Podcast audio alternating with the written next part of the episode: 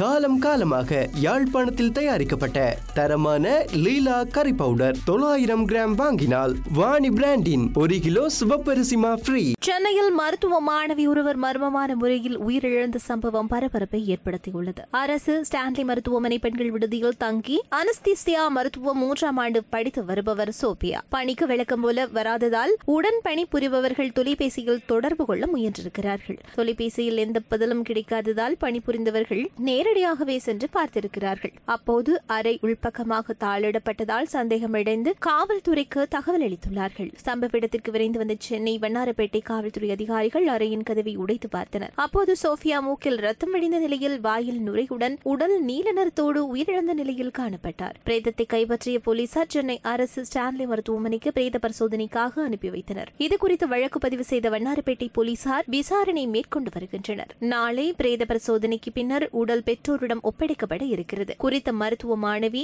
தற்கொலை செய்து கொண்டாரா அல்லது யாரும் அவரை தற்கொலைக்கு தூண்டினார்களா இல்லை யாராலும் கொலை செய்யப்பட்டாரா என்ற கோணத்தில் காவல்துறையினர் விசாரணைகளை மேற்கொண்டு வருகின்றனர்